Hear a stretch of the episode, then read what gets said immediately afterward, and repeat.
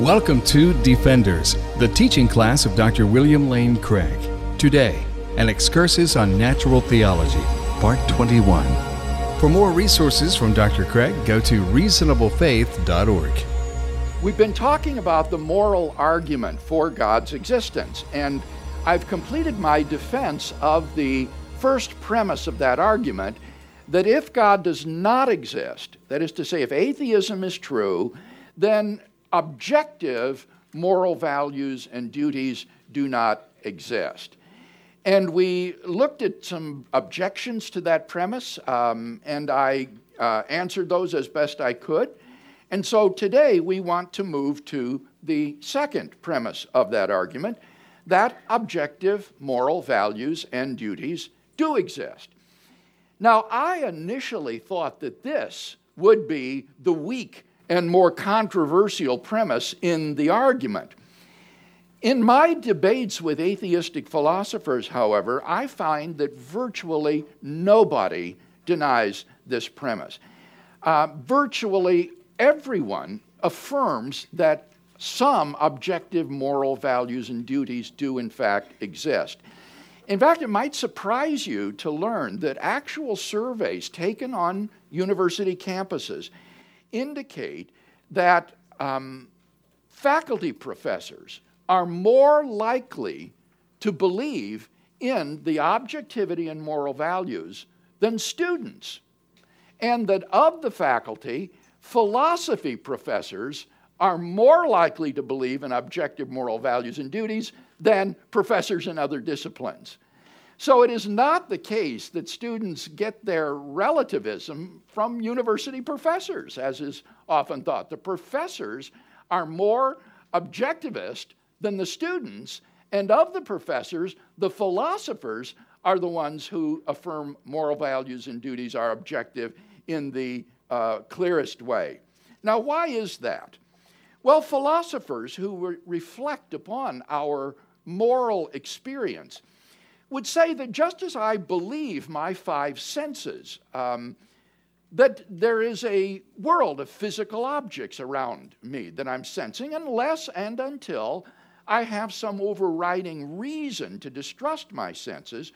Similarly, in the absence of some overriding reason to distrust my moral experience, I should also accept what my moral experience tells me, namely, that some things at least are objectively good or evil, right or wrong. Now, notice that this doesn't require that our moral experience is infallible in telling us which uh, moral values uh, and duties exist or that we have. Um, neither are our five senses infallible. The stick that is in the jar of water looks bent. Um, the highway appears to have water on it in the distance on a hot day. Our senses can mislead us.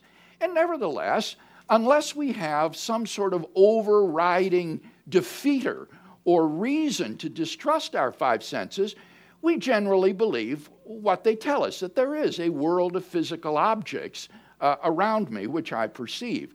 And in exactly the same way, um, we may grow in moral um, uh, sophistication and apprehension as we discern certain things to be uh, right or wrong that we didn't see before. I think in, in the history of mankind there's been moral progress. But what that presupposes is that objective moral values and duties do exist, which we fallibly and defeasibly uh, apprehend. And in the absence of some sort of overriding defeater or reason to doubt our moral experience, we should also believe that there are objectively existing moral values and duties. And I think that most of us recognize this. Most of us would agree that in moral experience, we apprehend a realm of moral values and duties that impose themselves on us as objectively binding and true. For example, several years ago, I was speaking on a Canadian university campus, and I noticed a poster uh, on the wall put up by the Sexual Assault and Information Center. And it read as follows Sexual assault no one has the right to abuse a child, a woman, or man. Now, I think most of us would recognize that that statement is true. Sexual abuse of another person, actions like rape or uh, child abuse aren't just socially unacceptable behavior, they're moral abominations. Some things, at least, are really wrong. And by the same token, love, generosity, and self sacrifice are really good. And people who fail to see this are just morally handicapped. They're like the uh, person who is vision impaired and can't tell the difference between red and green. And there's no reason to let their impairment cause us to call into doubt what we clearly perceived. So I found that although many students give lip service to relativism, 95% of them can be very quickly convinced that some uh, moral values and duties do objectively exist. All you have to do is produce a few illustrations, especially those that are tailored to the person you're talking to, and let them decide for themselves. For example, you could ask them what they think of the Hindu practice called sati, which was the practice of uh, taking a widow and burning her alive on the funeral pyre of her deceased husband. Or what do they think of the ancient Chinese custom of uh, tightly binding the feet of female babies, um, thereby crippling them for life because they wanted to make them resemble lotus blossoms? You can especially make this point effectively by appealing to examples of uh, atrocities perpetrated in the name of religion. Ask them what they think of the Crusades or the Inquisition. Ask them if they think that it's uh, all right for Catholic priests to sexually abuse little boys uh, and then for the church to try to cover it up by moving the priest to another diocese. If you're dealing with someone who is honest uh, and not just trying to uh, have an argument, I can guarantee you that almost every time that person will agree that there are some objective moral values and duties. Now, of course, sometimes you may encounter hardliners uh, who will just dig in their heels, but usually their position is seen to be so extreme that other people are just repulsed by it. For example, many years ago, I attended a meeting of the Society of Biblical Literature, uh, which featured a panel discussion on biblical authority and homosexuality. And all of the panelists endorsed the legitimacy of the homosexual lifestyle. One panelist dismissed the biblical prohibitions against this activity on the grounds that they reflect the cultural context in which they were written. Now, since this is a case for everything that Scripture says, it wasn't written in a vacuum after all, he concluded that there are no timeless, normative moral truths in Scripture. In the discussion from the floor, I pointed out that such a view leads to sociocultural relativism which makes it impossible to condemn a society which uh, has moral values that include the abuse and the persecution of homosexuals. Who's to say that that society's values are wrong? Well, he responded with a fog of theological double talk and then claimed that there's no place outside of Scripture either where we can find timeless moral values. And I responded, but that just is what we mean by moral relativism.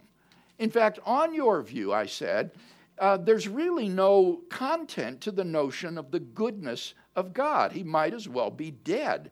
And Friedrich Nietzsche recognized that if God is dead, that leads immediately to nihilism. Well, at that point, one of the other panelists jumped in with the uh, knockdown refutation well, if you're going to get pejorative, we might as well not talk about it. So I sat down, But the point wasn't lost on the audience. The next man who stood to his feet said, Wait a minute, I'm rather confused. I'm a pastor, and people are always coming to me asking if they've done something wrong uh, and whether they need forgiveness.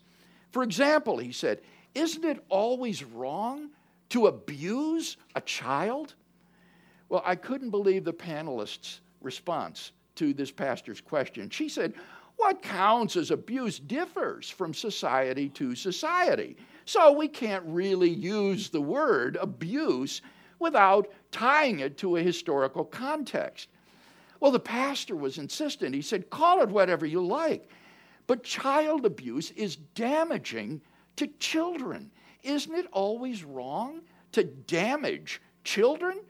And she still wouldn't admit it. This sort of hardness of heart uh, ultimately backfires, I think, on the moral relativist and exposes in the minds of most people the bankruptcy of such a worldview. So I think that on the basis of our moral experience, we are justified in affirming a realm of objective moral values in the same way that on the basis of our sense experience, we are justified in affirming a world of physical objects around us. Any question or response to that point?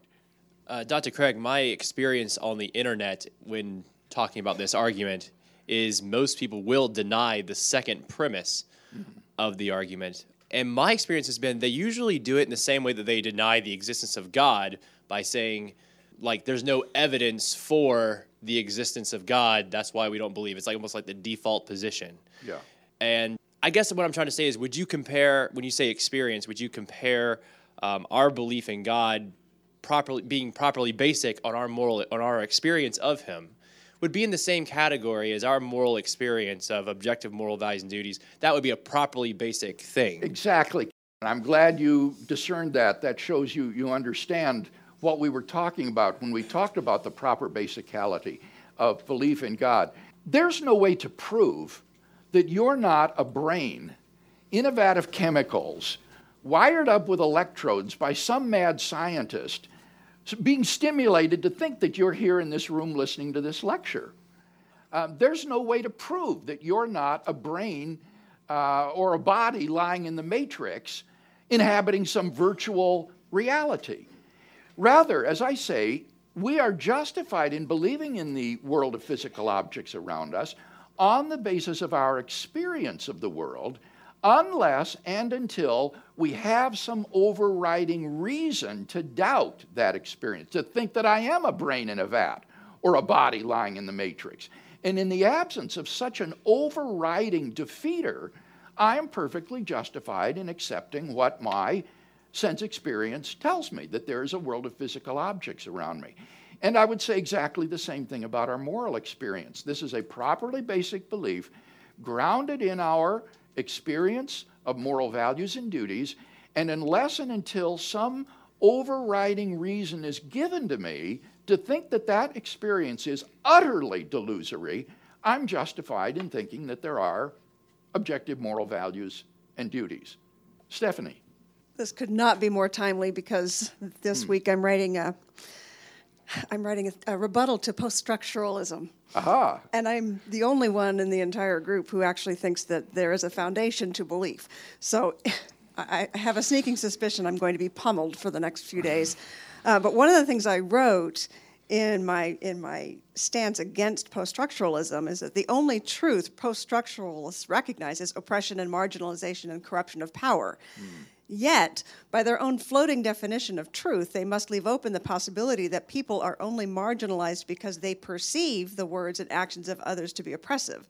This, of course, is ridiculous. If, however, oppression and marginalization are real and tangible wrong truths, then there must be actual right truths. Yeah.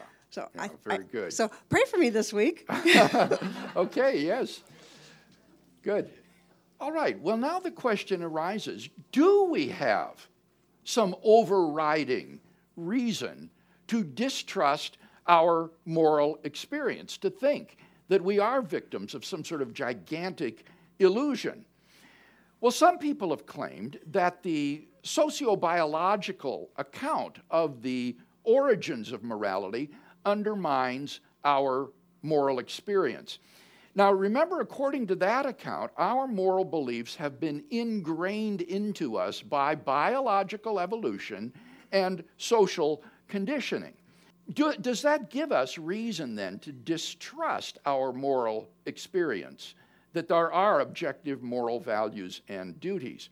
Well, the sociobiological account clearly does nothing to undermine the truth of our moral beliefs. For the truth of a belief is independent of how you came to hold that belief. In fact, this objection seems to be a textbook example of what is called the genetic fallacy, which is trying to invalidate a person's point of view by showing how that person came to hold that point of view. For example, someone might try to indict your belief that representative democracy is the best form of government by saying, well, the reason you believe that is because you were born in the United States. But if you'd been born in another country, you would have held a different belief. That's the genetic fallacy, trying to invalidate the truth of a belief by showing how the person came to hold it. You might have acquired your moral beliefs through a fortune cookie or through reading tea leaves, um, but they could still happen to be true. In particular, if God exists, then objective moral values and duties do exist, regardless of how we come to learn about them. So the sociobiological account, or as it's sometimes called the evolutionary psychological account, at best proves that our perception of moral values and duties has evolved. But if moral values and duties are gradually discovered rather than invented, then our gradual, fallible apprehension of the moral realm no more undermines the objectivity of that realm than our gradual, fallible apprehension of the physical realm undermines the objectivity of the physical world. So, taken as an objection to the truth of premise two, this simply commits the genetic fallacy. Any comment or question about that response? Yes, Cody? I'm thinking perhaps one way maybe they could get around the genetic fallacy part is to okay, so you know, like there's Alvin Plantinga's evolutionary argument against yes. naturalism, where he tries I mean, because that's not a genetic fallacy, but there, you know, he tries to show that well, if you believe evolution, you believe this is how your cognitive faculties have evolved, then you have a good reason to doubt, um, you know, all your other beliefs. And what if they tried to do that? for this. And then I just want to make a comment. I find it funny, by the way, the same people who bring this objection up, by the way, will say, ah, see, this undermines our, you know, moral intuitions, but somehow it doesn't undermine the rest of our cognitive faculties. But oh, yeah, and that, that's just hypocritical, isn't it? Mm-hmm. Okay, Cody's point is an excellent one and will form the segue to the very next point I'm going to make. But let's ask if there's any other comment on, on this point first that insofar as this objection is intended to undermine the truth of premise two, it commits the genetic fallacy and doesn't really do anything to undermine the truth that objective moral values and duties exist. Yes, question over here. It's interesting when we talk about, you know, the existence of objective moral truths and is there a God because it seems to expose, I think, a certain part of human nature that we want to have the privilege of having our lives be objectively meaningful, but at the same time, we don't want to be responsible to a higher power when we really can't have it both ways because only a higher power, only the existence of a higher power can ensure that our lives are objectively worth something. Yes. So we can't have the privilege of having a, a, meaningful life without the responsibility of the moral obligations that are involved in attaining I, I that. I agree with you 100%. And what these people would have to say is that not only are the lives of other people morally worthless, but that their own life is morally worthless. And that other people are at liberty to treat them any way they want, uh, treat them as dirt, persecute them, uh, abuse them, and no moral protest could be raised. And I think you're quite right in saying that that's not how people want to live. They, they do recognize their own self worth, at least, and that such activity would be wrong. Yes, Bruce? Uh, just to add on to that good point, uh, Ravi Zacharias says if, uh, if, you're, if, if you're truly an atheist, that's a life that's truly devoid of meaning, purpose, and hope, ultimately. Yeah. So, all these, the, the first question to ask college students if they say they're, or anybody else, if they say they're atheists, why, why are you here? Uh, you know, sure. I'm going to yes, be a doctor. In, in a sense, who cares? That was the first premise of the argument. Um, and you remember I shared that initially when I was speaking on university campuses, I just talked about that first premise that if there is no God, then ultimately our lives are absurd. They have no ultimate meaning, value, or purpose. But then the students began to respond by saying, but there are things that are valuable and, and um, good and so forth. And it, it hit me that they had supplied this missing premise in a moral argument for God. And as I say, I think that most people will uh, grant the truth of premise two uh, if you just probe a little bit and use telling examples with them. Well, let's go on um, by saying that perhaps the sociobiological objection, or the objection from evolutionary psychology, is not intended to undermine the truth of our moral beliefs, but rather our justification for holding such beliefs. If your moral beliefs were based on reading tea leaves, well, they might accidentally turn out to be true, but you wouldn't have any justification for thinking that they were true and so you wouldn't know that they were true. And so, similarly, the objection here could be that if our moral beliefs have been produced by evolution, then we can't have any confidence in the truth of those beliefs. Why? Because evolution aims merely at survival, not at truth. Our moral beliefs are selected for their survival value the, the fittest are the ones that survive. And if having moral beliefs will be conducive to the perpetuation of your species, then these moral beliefs will be selected for in the process of evolution. And since evolution is aiming merely at survivability, not truth, we can't trust our moral experience, and so we can't know that premise two of the argument is true. And this is the objection that Cody was suggesting just a moment ago. The objection is aimed not at the truth of premise two, but at your justification for believing premise two. Now, my claim is that we're justified in believing premise two on the ground of our moral experience, unless and until we have some overriding defeater of that experience. Just as we're justified in believing that there is a world of physical objects around us on the ground of our sense experience, unless and until we have an overriding defeater of that experience. Now, such a defeater um, would have to show not merely that our moral experience is fallible or defeasible, but that it is utterly unreliable that we may apprehend no objective moral values and duties whatsoever. Our moral experience is so powerful, however, that such a defeater would have to be incredibly powerful in order to overcome our moral experience, just as our sense experience is so powerful that a defeater of my belief in the world of physical objects I perceive would have to be incredibly powerful uh, in order for me to believe that I might be a brain in a vat of chemicals or a body lying in the matrix. But as Louise Antony, an atheist philosopher, put it in our debate on the foundations of moral values, any argument from moral skepticism will be based on premises which are less obvious than the existence of objective moral values and duties themselves. That is to say, any argument for moral skepticism will rely upon premises which are less obvious than premise two of the moral argument and therefore could never be justified.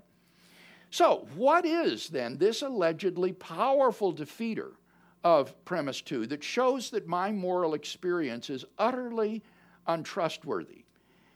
Is it just that our moral beliefs are the result of evolutionary development? And therefore, they're aimed at survival, not at truth. Is that the whole objection? Well, if that's it, we need to ask ourselves what, uh, what is the evidence for that? And in fact, there is no compelling evidence that our moral beliefs are the products of biological evolution. In a complex uh, survey of literature on this topic um, by the biologist Jeffrey Schloss, Schloss examines contemporary work on evolutionary theories of morality, and he reports, and I quote, not only do we lack currently a fully adequate evolutionary account of morality, but the manifold accounts we do have are also disparate and are often represented by prominent exegetes as having resolved issues that are still in dispute. In other words, Schloss is saying that these accounts offered by evolutionary psychology are mutually contradictory, and that the proponents of these thing, theories are making claims that, in fact, they cannot support. In personal correspondence, Schloss uh, elaborated, and I quote The evolutionary debunking argument assumes that moral beliefs are, in fact, adequately explained by natural selection there is little question that they are not. Dispositions toward certain behaviors, uh, like reciprocity, parental care, etc., do have fairly compelling evolutionary explanations. But we don't actually have a plausible evolutionary proposal for the moral beliefs associated with these behaviors. I've done a fairly recent review of the literature and I can't find any coherent account for moral beliefs or even normative intuitions, end quote. And yet, how easily we allow the evolutionary debunker to get away with mere hand waving and generalizations in trying to undermine uh, the veridicality of our moral experience. The powerful defeater of our moral experience of premise two simply does not exist. Secondly, moreover, the assertion that because our moral beliefs have evolved, they are aimed at survival, not at truth, presupposes atheism. The claim that because they've evolved, they're aimed at survival, not at truth, presupposes atheism. For if God exists, then plausibly our moral beliefs, though evolved, will be generally reliable. God would want us to hold generally reliable moral beliefs. So the defeater presupposes that naturalism is true. And that begs the question. That begs the question in favor of atheism. Only assuming that atheism and naturalism is true is it the case that our moral beliefs are aimed at survival rather than at truth. It is actually the debunker of our moral experience who has the burden of proof here to give a sufficiently powerful defeater of our moral experience. So, he needs to prove that our beliefs are not aimed at truth if they're evolved, and that is obviously not the, the case if God exists. You have to presuppose atheism in order for this argument to get off the ground, and that's question begging. Finally, number three, um, the objection turns out to be self defeating. On atheism and naturalism, all of our beliefs, not just our moral beliefs, are the product of evolution and social conditioning. Um, and thus, the evolutionary account would lead to skepticism about knowledge in general. But this is self defeating because then we should be skeptical of the evolutionary account itself, since it too is the product of evolution and social conditioning. And therefore, the argument or objection undermines itself. And this, as Cody reminds us, is Alvin Plantinga's evolutionary argument against naturalism that naturalism has a built in defeater. If our beliefs are aimed at survival rather than truth, then the naturalist can have no confidence in the truth of naturalism. Uh, and therefore, this objection would undermine not only our moral beliefs, but all of our beliefs, including the belief in naturalism and atheism. So it seems to me that given the warrant for premise two provided by our moral experience, we're justified in thinking that objective moral values and duties exist.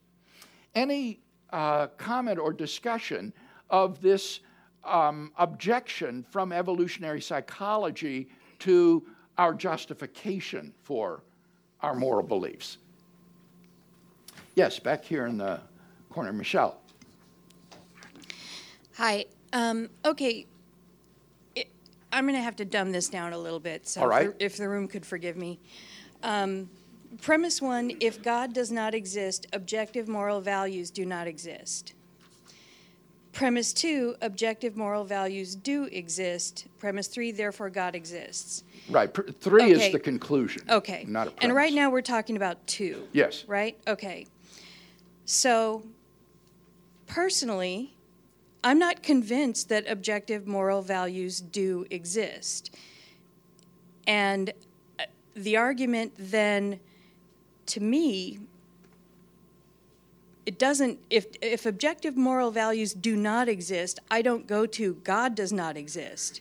It's just not a meaningful argument for me. I can see that objective moral values do not exist, and yet God exists. Oh, really?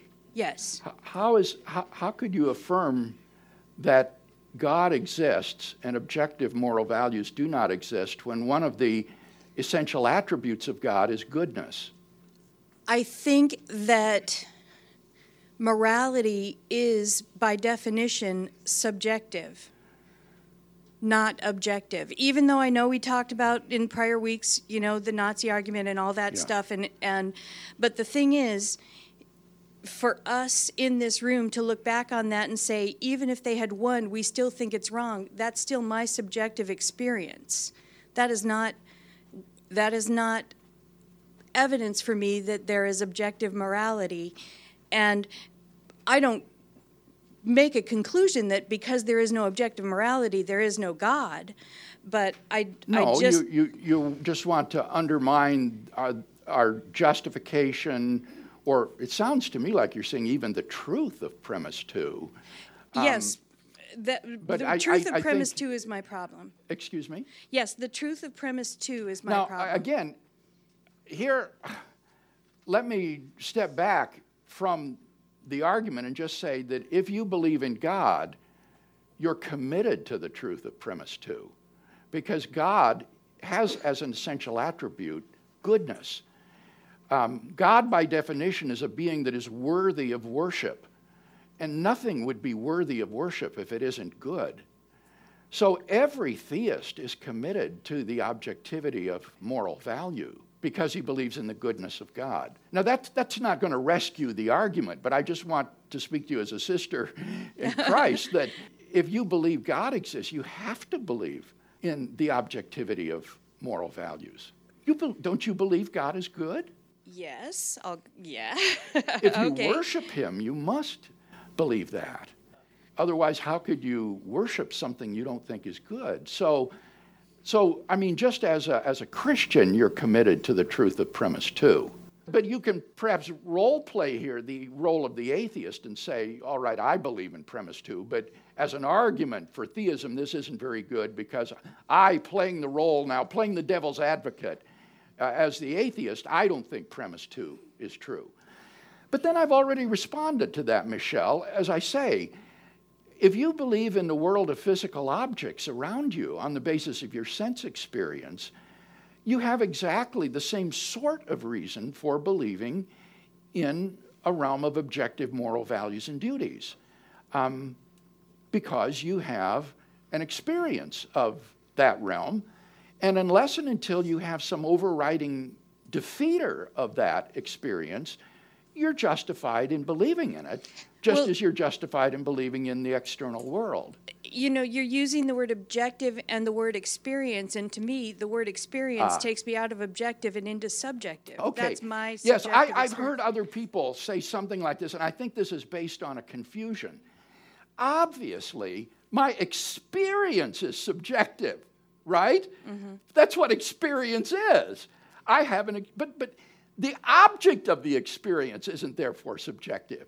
If I have an experience of the external world, that doesn't make the external world subjective. If I experience Ben Jones, that doesn't make Ben Jones a product of my consciousness, even though my experience of Ben Jones is my So- experience and is subjective. Now, hang on. And, and so, in the same, exactly the same way, yeah, I have an experience, say I have an experience of pain. That's obviously subjective, right? That a pain experience is my inner experience. I have a, a pain experience. But that isn't to deny the objective truth. He is in pain. You know, somebody stuck a knife in his leg and is twisting it around, and look at him, he's writhing and screaming. It's obviously true that he is objectively in pain, even though his experience is subjective. So, of course, our experience of everything is subjective because it's experiential. But the So object of the experience can be objective, and I'd say that's what moral values and duties are. Let's use an analogy that's a little less physical, medical, and a little more abstract, right? Because we're talking not about injury or, or that of pain, more about beliefs. So the one that comes to my mind is the flat earth, right? For many, many centuries, the commonly held belief was that the earth was flat. And many people, we could take you to the mountaintop and you could see the edge.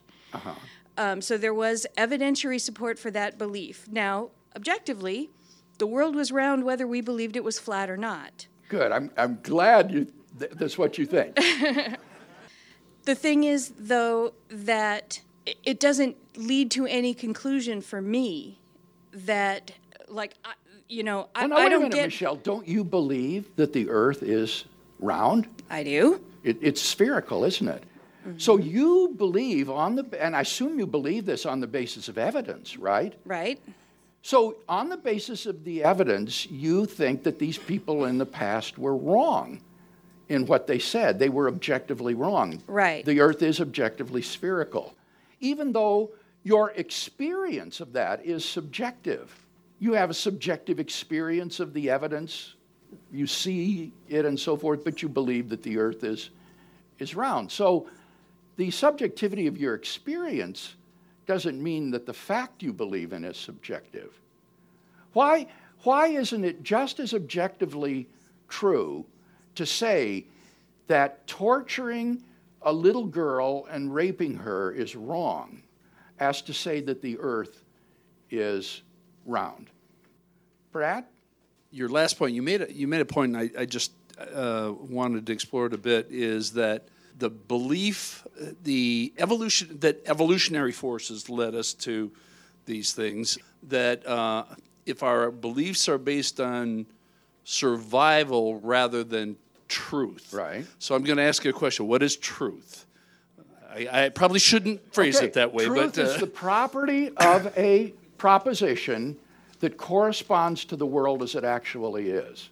So if um, the evolutionary forces say, I'm going to uh, continue the uh, human, you know, uh, animal Yes. structure, then, then and by doing that we kill children that are weak uh, and eat them, or you know Yes. whatever things that are repugnant to us. Yeah. But it does result in more survival, you know, Yes. and protects the earth. We should kill one third of the population because the earth is important and we need to have a sustainable environment. I hear this all the time. Is that truth? Uh, and how do we argue that truth, if it is, uh, uh, against uh, our our objective moral value? Say, yeah, that may that may protect the earth, but it hurts. Uh, that's against my objective moral. Right. It would be it would be objectively morally wrong. Yeah. To do that. So I, I know that's not a very good question, but I just Well, the, nobody is claiming, not even atheists, that you can just read moral values off of the evolutionary process. Nature is red in tr- tooth and claw. And so no one claims that whatever helps you to survive is good um, because lots of things are, are, are violent and, and wrong. So there isn't any claim that evolution teaches us what is good and evil. The, the, the claim that we're exploring is whether or not my moral experience of right and wrong and good and evil is undermined by the fact that moral values have evolved, uh, or my perception of moral values has evolved over time. And I gave three responses to that. Let me just review these three responses before we conclude today. The first response is that, in fact, there is no such account in the literature. There is, there is no coherent, compelling account recognized by, by biologists that it would explain how moral beliefs or normative beliefs arise from biological evolution. The second point is that that would undermine the objectivity of these beliefs only if atheism is true. Because only if naturalism is true would um, our beliefs be shaped by survival value and not by truth. So the argument begs the question. It assumes that atheism is true. And then the third response was that if this objection is true, if this would undermine our moral beliefs, then it undermines everything we believe because all of our beliefs then are selected by evolution for survivability, not for truth. But if everything we believe is unjustified, then belief in the evolutionary account itself is unjustified, so that it is inherently a self defeating objection. All right, well, we can resume this discussion next time, um, but we're out of time now, so let's close with benediction. And now may the God of love, who sent the Lord Jesus Christ for our sake as sinners and enemies of God, fill your hearts with love, even for those who oppose you, ridicule you, and persecute you, and so fulfill the image of Christ in you. In Jesus' name, amen. The copyright for the content of this recording is held by Dr. William Lane Craig. For more, go to reasonablefaith.org.